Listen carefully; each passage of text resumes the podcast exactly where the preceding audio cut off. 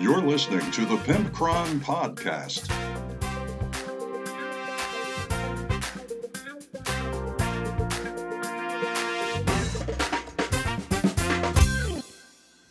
Hey everybody, welcome to episode 204 of the Pimpcron Warhammer podcast. Uh, it is going to be not necessarily a shorter show, really, but it is going to be a slightly different show today. Um, we have a, I will guess I will call it a real talk. It is part of our live Shorehammer discussion, the big roundtable discussion with roughly 30 people. And uh, they're all basically, tonight the topic is GW's balance and the and how they balance the game and also how people make the game their own what they can find about enjoying the game and how they bring other people into it and nurture newer players that's basically what it is and uh, it's not it's, it's kind of a weird topic it's a little bit of a mismatch but it's all basically in that theme and uh, you what i love hearing about this when i start listening to these clips again is the camaraderie and the you know elbowing and the just the fun atmosphere of the people that come to Shorehammer. Like I, I just love it. They're doing banter back and forth, making fun of each other. It just it's very friendly, very, you know, I don't know what else to call it. Very friendly. So it just listen to this just really reminds me of it, and I'm like, oh man, four more months till Shorehammer. I can't wait.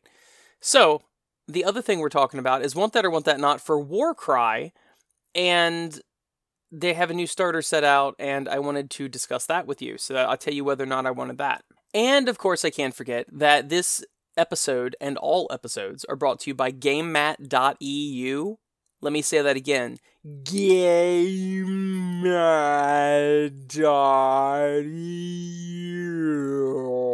And it's a it's a it's a company that makes pre-painted resin terrain and uh, battle mats, and they sell STL files and stuff like that.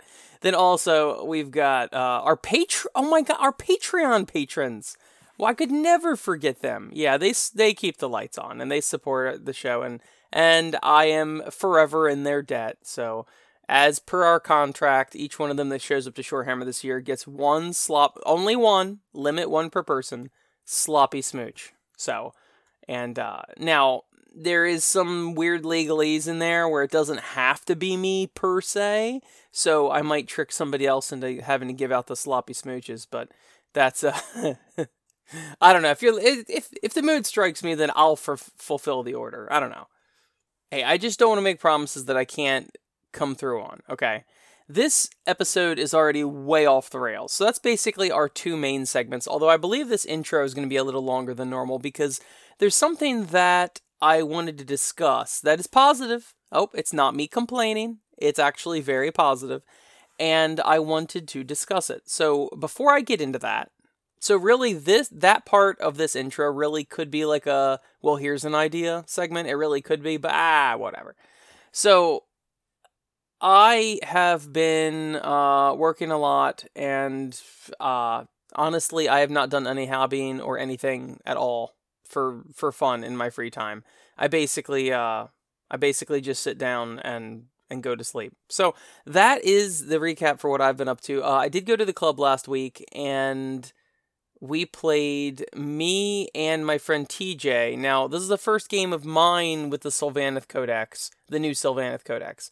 And TJ is new to the Sylvaneth army, so this is also his first or second game with Sylvaneth and we were playing against our friend Josh and his um his Nighthaunt. And the really cool thing was is that you know we don't get we're not in a very highly populated area or anything like that, and uh, so we we get a few new players a year. Like we we probably have a stable of probably 12 people now that come semi regularly. And we usually have between like 6 and 8 on on any given game night, and sometimes we might have 8 or 10. But uh it's only a couple times a year that we actually get any new players. And me and TJ were getting ready to team up against Josh with both of our Sylvaneth. And we go down there to get a drink, or I was talking to the guy at the counter or whatever. And then as we were walking upstairs, the uh, the guy behind the counter tells someone, "Oh yeah, just follow them up." And come to find out, it's a new player. So I was excited to get a new player, and I asked him what army he had because we were gonna, you know, change around our game so that he could get a demo. And he's like, "Oh, I brought Sylvaneth." I'm like, "What?" So he's brand new to the game, and we didn't know Sylvaneth that well either. So the three of us decided to pare down our lists. We got like 700 points each, roughly, and we pared down our list, and the three of us uh, played against Josh, and it was very fun. Uh, he got a really good first turn start uh, lead over us, and we slowly were closing the gap. But at the end, we basically had to. Uh, he still, I don't, I don't know if there was any actual way we could have turned it around and actually won. I think in the if everything went perfect, I think we might have been able to tie, maybe. But basically, Josh won, so we we ended up calling it. But it was a lot of fun. I got to play Sylvaneth, which I haven't played in a while, and they're one of my very favorite Age of Sigmar armies. And TJ seemed to enjoy the Sylvaneth, and the new guys seemed to enjoy it. So it was pretty cool, and I always love team up games anyway. It's fun to play with someone against a common enemy. And that actually brings me into what I was going to say. You know, I don't really do codex reviews because they're not timeless, and I try to keep all of my episodes as timeless as possible so that they are good a year or five years from now. You can still go back and listen to them. And I know a lot of you do. You go back and go through the backlog. And um, so I try to keep them evergreen. But the intro of the uh, podcast is always a little bit more like current eventy, you know, like what I've been doing or whatever. So um, that's why I kind of wanted to fit this in here. Um, the new Sylvaneth book, I think they've done a fantastic job on. It is agile, it is capable, it is tricksy. There's a lot of strategies you can do, and it has completely breathed new life into this army. Because the Sylvaneth were notoriously like one of the bottom tier armies, they just were not very good. And they've done a lot of stuff to mitigate that. And remember, if you play Age of Sigmar, people used to drop down. They had had to bring a whole separate transport just for all their trees, all their wildwoods they would bring, if you recall. So now they've done something that's pretty cool is uh, and this is just straight up good game design in my opinion. Instead of requiring you to buy all those wildwoods, you can still buy the wildwoods and you can still spawn them. You can do them with spells. Your Tree Lord Ancients um, can bring up one uh, uh, grove once per game and stuff like that. So there are ways still to get them, but if you don't want to do that, instead you can pick at the beginning of the game, you pick three terrain features and they all become basically overgrown, which is for all intents and purposes, it is a wildwood grove. Now, there are some very slight differences in some of the rules, but 90% these overgrown terrain features are basically wildwoods. And that right there prevents you from uh, plopping down 17 wildwoods on the table and cluttering up the whole board and all that, which is a problem we had during Shorehammer some years because when Sylvaneth was a little better in the meta, you'd get players and they'd bring their six their six groves and they're like, okay, I put one out for free, and then my I got two Tree Lord Ancients. They each put out one, and then this person knows a spell. Actually, everybody, every wizard knows the spell of putting out another one, and it's just it just got crazy. But they have all of their same shenanigans they had with teleporting between the groves and all that um, which is pretty cool. But now, I don't recall exactly how far you had to be from the, the groves before. I think it was like within three inches, or it might have been within one inch. You had to be like wholly within an inch or three inches in order to teleport. Um, now it's within nine inches, wholly within nine inches of a grove to teleport to another one. And that is awesome. And then there's even ways to extend that. You could be up to 12 inches away and teleport. But that's not all. They've also um, they haven't necessarily increased all the saves. Like my um, my tree revenants are basically the core of my army. I always love that unit. It's the long haired guys like with that are half tree and half like long haired ghost guy. Yeah, They're, I love those guys. And they used to have a five up save and one wound, and they were pretty crap. Like they would die instantly. Well, now they're two wounds. They're still a five up save, but you know what? If they're two wounds, that's totally fine with me. And now they're a little more durable and there's plenty of ways to bring people back because of magic and there's plenty of ways for um uh, teleporting to happen and even even beyond all that so some of the units did get a plus one save or something and some of them got new abilities and the um the dryads are much better now i think they used to be minus one to hit if they're within x amount of a wildwood but now they're minus one to hit and minus one to wound which is fantastic um but the big deal, I think, is that there is an army wide ability that once per, I guess, combat phase, for free, you can choose to strike and fade. And that is such a fun mechanic. So as soon as one of your units that's wholly within nine inches of a wildwood, um, as soon as they strike in close combat, you can choose to strike and fade with them. And when they do, you pull them off and deep strike them elsewhere. So it was so cool lining up those shots where you bait the enemy, get them to charge you, and or you charge them, whatever, and you're not and you're within nine inches of the tree, and then you attack them for everything you're worth and teleport away. Like that is that was fantastic. So I have always liked agile and tactical armies over just ooh two up you die sort of things. And this just man, the, my jimmies are all rustled. They've been rustling for the last couple days, and I am in a good way, not not in a bad way. So I feel like I complain so much on this podcast that I, I should probably give GW props for this book. I don't think the Sylvaneth are overpowered in any way, but I do feel like they're very healthy now in the in the per, in the current meta. They do have some punch to them, but they're still kind of frail and they're very maneuverable. And that is the perfect mixture for me because I really like that. So see, the Pimpcron doesn't always just complain. No, Anyway, by the way, I'm out of uh, letters. I didn't have any letters this week. Otherwise, you would have gotten a Tesseract mailbox too. But nobody, nobody texted me. Nobody emailed me. Yeah, I need emails. So, all right. Well, let's get on to the first segment. Want that or want that not? Hey, it is time for me to look at something and tell you whether or not you should buy it, and I expect only the closest adherence to what I say. So today we're discussing, as we do sometimes, a starter set for a game that Games Workshop makes, and this time it is Warcry Heart of Ghur. So, this is apparently the uh, Realm of Beasts, and it's supposedly a whole new edition. So, edition, not addition. So they say this is a new edition of Warcry, and I'm feeling like, isn't this like the seventh Warcry edition they've made? I don't know. Maybe it's only the second, but it seems like they've had a lot of editions of Warcry. I might be way off on that, but let's get into this. So, first off, you get the core rulebook and you get a bunch of cards and you get a bunch of tokens and you get scenery and a gaming board and some dice and then two full warbands. I actually am digging the artwork on the cover of this box and on the cover of the book. Um, it does have a different. I think they're using a different font, and they're the whole color scheme and the and the palette and the images it's actually pretty neat. It actually doesn't even look like a Warhammer game, to be honest with you. It does have the Warhammer Age of Sigmar logo on the top, obviously, but uh, it just looks like it's something from another company. I don't know why, just the aesthetic does. Um, now, this terrain here is. Man, it's hard for me not to love it, and at the same exact time, it's hard for me not to hate it. So let's get into exactly what the scenery is. The scenery set has a lot of trees, and the trees have a very interesting aesthetic. They almost look like have you ever seen like an anatomical picture of someone that has been skinned to show like the whole muscular uh, musculature and all?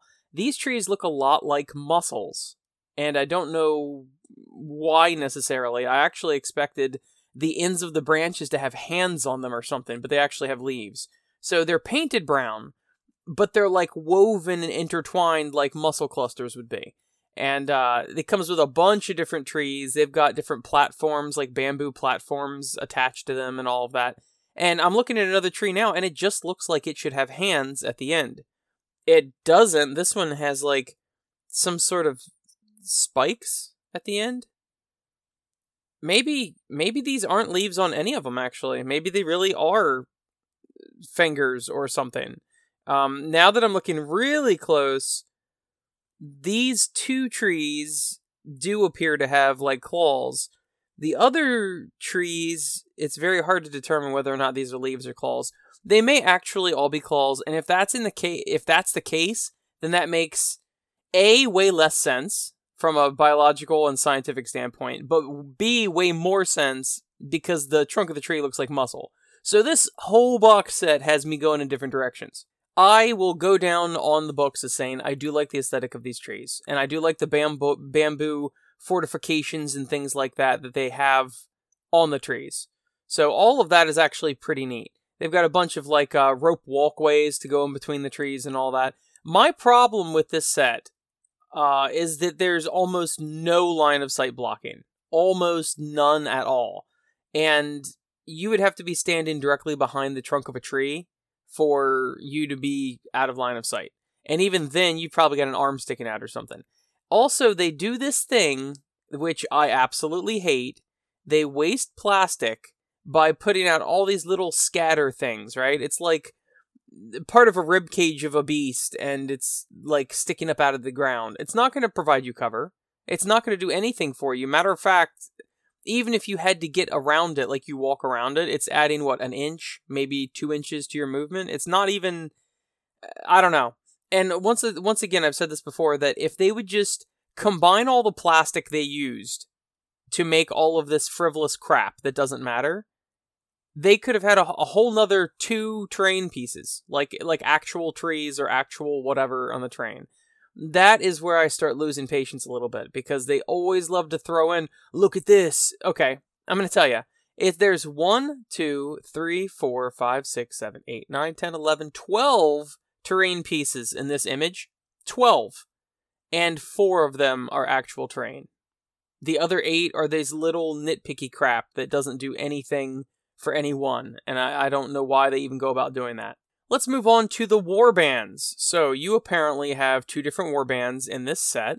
Let's take a look and see what they look like. Okay. The for the forced warband. I don't know why I said it like that. The first warband you have are people that look like they could be out of a Mad Max thing. Uh, not because they look like raiders necessarily, but I believe it was Mad Max where they would occasionally wear like animal heads on their head or something like that. I could be way off on that, but that's just the gut feeling they give me. And they have a bunch of like um metal plates and chains and I don't know. I kind of feel like their design is all over the place.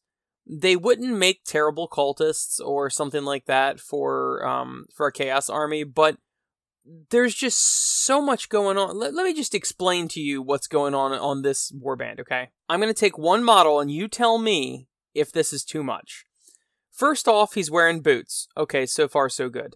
Then he's got like a samurai metal skirt of metal plates on chains that goes around his body. Then he's got a crotch tabard. Then he's got a chain around his waist with the the rest of the remaining remainder of the chain hanging in front of his crotch. Then he's got pants on under that. Then he's got this weird belt buckle thing. Then he's got some skin underneath like this vest that only covers like his shoulders and chest. It doesn't cover his ribs or his waist. Then on top of that, there's like a little loop. And then there's trim on that, of course. And then he's got like weird leather shoulder pads with more trim and then he's got bracers on each forearm, and then he's holding something that's smoking, I can't tell. And then he's also holding a staff. The staff has a lot of detail on it. And then on his sh- leather shoulder pads, he's got several weird spikes coming off. Then he's wearing this helmet that looks kind of like uh, Lord Zedd from the Power Rangers. And then on top of that, he's got this weird skull attached to his helmet that has horns and teeth.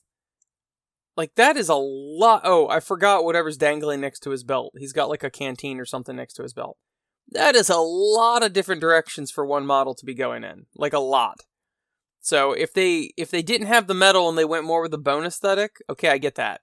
Or if they didn't have the bones and went more with like a steampunky or a, a I don't know industrial period, um, I could also get that. But this is a weird mismatch, and I'm not particularly fond of this this army. I don't I don't think their look is cohesive enough to be considered a look, right? If your uh, six-year-old daughter goes in the closet and she comes out and she's wearing seven different article clothing uh, clo- articles of clothing from your closet, and then like the socks don't match and the shoes don't match and she's wearing like a hat and sunglasses and a and a bow tie and a vest and then also a dress and then also a t-shirt over that and then all like it just it just does not work. If you put a bunch of stuff together, it doesn't necessarily work. So this first warband, I am not a fan of. I think it's just weird. It's like a bad kit bash. Let's take a look at the next warband. The other warband, now this other warband really has it going on, I think. It's got a weird Nurgly bamboo sort of aesthetic. And honestly, I'm really liking it. Really liking it. So basically, all these guys are wearing like shorts, and a lot of them are barefoot. And on top of them, they have uh, on their on their upper half, they have like a cloak. Think of like a uh, what are they? Uh, Tallarn? No, it's not Tallarn. Anyway, look. Uh, it's basically like like a rogue from D and D. They've got like a um uh, a hood on over their head, and then like this cloth that drapes from shoulder to shoulder. It's not really a shirt. It's just like a poncho that goes over their shoulders. And they've got lots of bones. Instead of metal, they went more with the bone aesthetic, which looks pretty cool. They've got a lot of bamboo stuff, like a bamboo shield and bamboo uh, dick tabards, and their weapons are like sticks with bones in them. And I am getting a much more cohesive feel from these things. I cannot begin to tell you what exactly is going on with their leader. Their leader is a real weirdo. I, I can't. Let me try. Have you ever seen those short stilts that drywall users, uh, drywall installers use? They're like three feet tall. Um, occasionally you'll see them in a parade or something where they're not full stilts. They're not like eight foot tall stilts, but they just make you like three feet taller. Well, he's basically on those, but those are made out of bone, and he's tied his feet to them. So that's kind of something.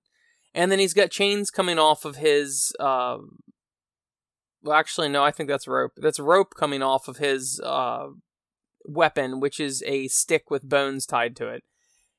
And he's got this weird bone thing hanging over his shoulders, like a like a banner or an icon of some sort. But it's like one bone and it's got all these gourds hanging from them.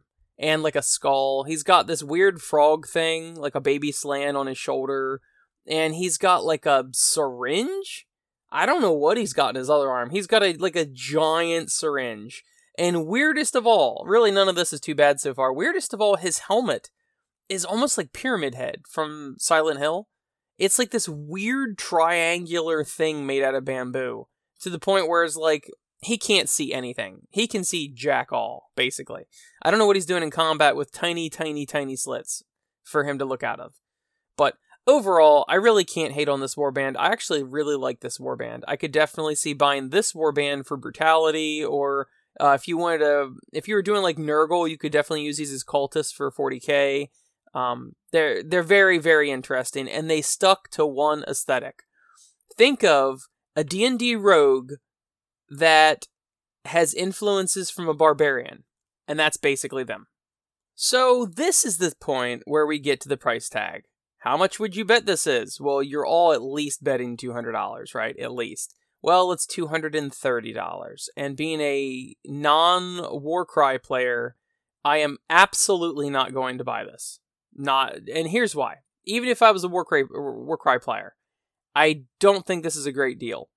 Now, you might say it's a great deal because if you bought all these things separately, GW's inflated the price to the point where this is a discount. Sure, that that might uh, nominally be the thing, the case, but this one warband looks really cool. The Nurgle Bone Flute bam- Bamboo guys, they look really cool. They're the only redeeming thing in this set to me, at least.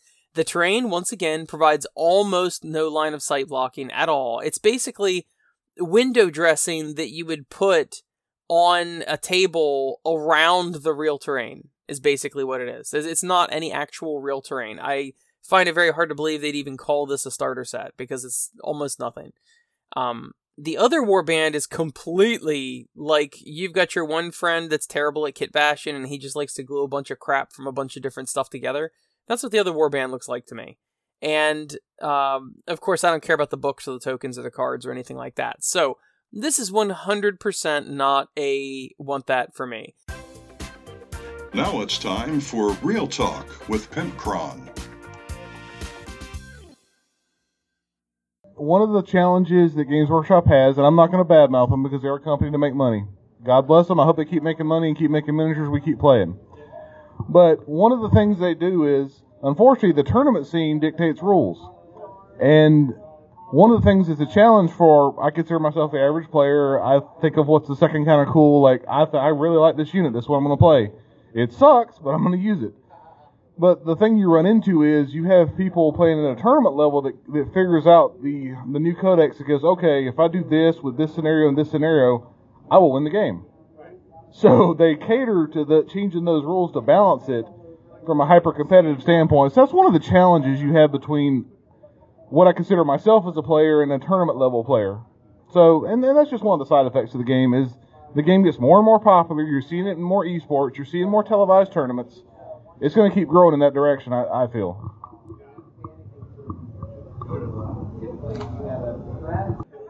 This is my first event ever. I started during COVID. Um, thank you guys. My perspective on this is that I just was watching like you know uh, battle reports and stuff while painting, figuring things out. I hit the ground running today, and every game I had, I felt comfortable and confident. Like I made mistakes, but the people I played with were awesome, and they were like, "Oh, actually, no, that's not that. That's not exactly." No, he was awesome. Um, everything. I mean, everything worked out great. Like I, I had so much fun today. I, it was there was nothing wrong with what what today was. Uh, and so I, I don't think there's necessarily anything wrong with the game for people who want to have fun and play the game. Like, if you want to get super competitive and get grindy with it, you're going to find issues with the grind. Because as any any game that has a that super competitive aspect is going to fa- have that. But if you're just out there to roll dice and have fun, this game is great. And so that's all I want to say. Thanks.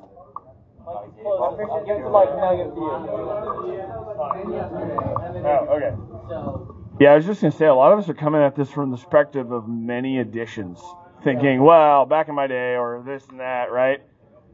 As a new player, it's a brand new game system. It plays pretty all right. There's a lot of rules, and sometimes the stratagems, at least for like, for example, I'm playing Thousand Sons, th- stratagems, cabal points, a million other things. Trying to learn the army is it can get really hard, especially if it's you're kind of trying to learn it coming to a tournament. You don't want to like be mean to your opponents, like hold on, let me look this up ten times in a round. But at the same time, it still plays very well. It's not a slog of a game in general, so they're doing all right with it. So I'm sitting here next to the guy who got me into this game in I don't know 2002 something like that. This guy right here, Kevin. Um, and I started playing Chaos Space Marines back then, and now I'm probably up to eight factions I play, something like that. I I've played in everything from Nova to Adepticon to here at Shorehammer to casual casual events at my local game store on, on once a month type thing. And I find that the game is what you make out of it. Like when people come up to me and they're like, "Well, what should I play?" and I was like, "Well, pick an army that you like the look of. Pick something that you want to paint. Pick something that you like the design of, or you like the tactical feel of. You know, you don't have to know how the game plays at all, but if you look at a box and you go, "Oh my God, those guys look amazing," buy them, paint them, build them, paint them, see how you feel. Go from there because these are the people you're going to be looking at for three hours a round or so, for however many times you want to play them. You might as well enjoy something. And I come, I come here every year, and it is it's not the most competitive scene. It's not the most casual scene. I come here because it's a good time. I like the people. I like the event. I like the way everything's set up. And I come here to roll dice and kill things. And if I do great, I I win. And if I do terrible, I still win because I had a whole lot of fun. And I feel like that's how I approach Warhammer is if I had a great time, it's great. So if I'm playing against somebody who's ruining my fun, well, why do I want to sit there and have my fun ruined for a couple hours when I could go play somebody else who maybe will push my poo poo in, but I will, but I'll have a, I'll have a laugh, I'll have a great time, we'll tell a great story. Like that to me is Warhammer right there. I got him into uh, Warhammer because he got me into World of Warcraft. I uh, I, I have to say, uh, when I was in college and the years right after, um, so we're talking like 2000, you know, uh, seven, on. I was uh, in a hyper competitive scene. Literally every game I played was a practice game for someone getting ready to Nova. And if you don't know what Nova is, it's the annual kind of like big throwdown for the East Coast, one of them. And so every time I played, I was playing against somebody's Nova list, somebody's like grand tournament list. And when I moved back home and met Scott, uh, it took me a good year to learn how to pull back. And because I had literally never played against a Warhammer person who was a beer and pretzels crowd who just was like, I have this army because it's fun. I was like, well, yeah. And I would like, guess what? I got a two up cover save on everybody in my army. I'm not moving. I got four units of long fangs and I'm going to blow you off the board by turn two. Wasn't that fun? And they're like, no. And I was like, it was fun for me. so I, I've learned how to like pull back now and I've played in tournaments where my opponent was a jackwagon and was real nitpicky about every single little mistake. And it wasn't even just Warhammer; it was other games like uh, Star Trek Attack Wing. And I literally just quit the game uh, halfway. Like I was like, I just picked up my models, like you got it. And he was going to win anyway, but I picked up my spaceship and was like, I'm done. You win. And he was like, but I was like, no man, I am having the negative of fun right now. And I, I'm like, I'm having the opposite of fun. I'm literally shaking. I've never been this upset at a tournament before. And coming here, I'm like, I really love the, love the scene. And all the games I played, there were times where my opponent made a mistake. I'm like, you want to go this way instead? They're, oh yeah, you know, and like, I, I, I lost all my games today, but I had fun in every game today. You know, I was like, 10 years ago, I would have been like, I'm a loser. I suck. You know, and now I'm like, I was going to drink and it was fun.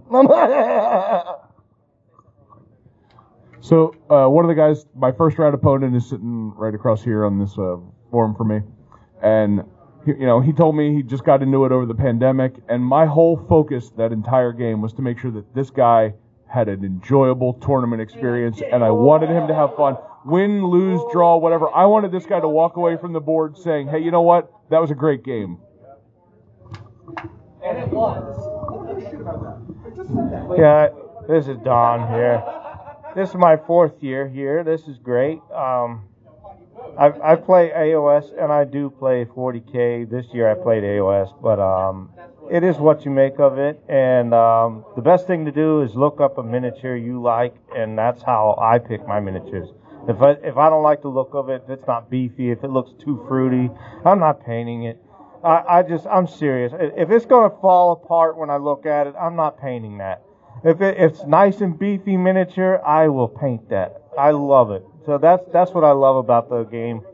And they have a new edition in uh, AOS, and um, it feels it feels great to play it this year. It was great. It was great. There you guys.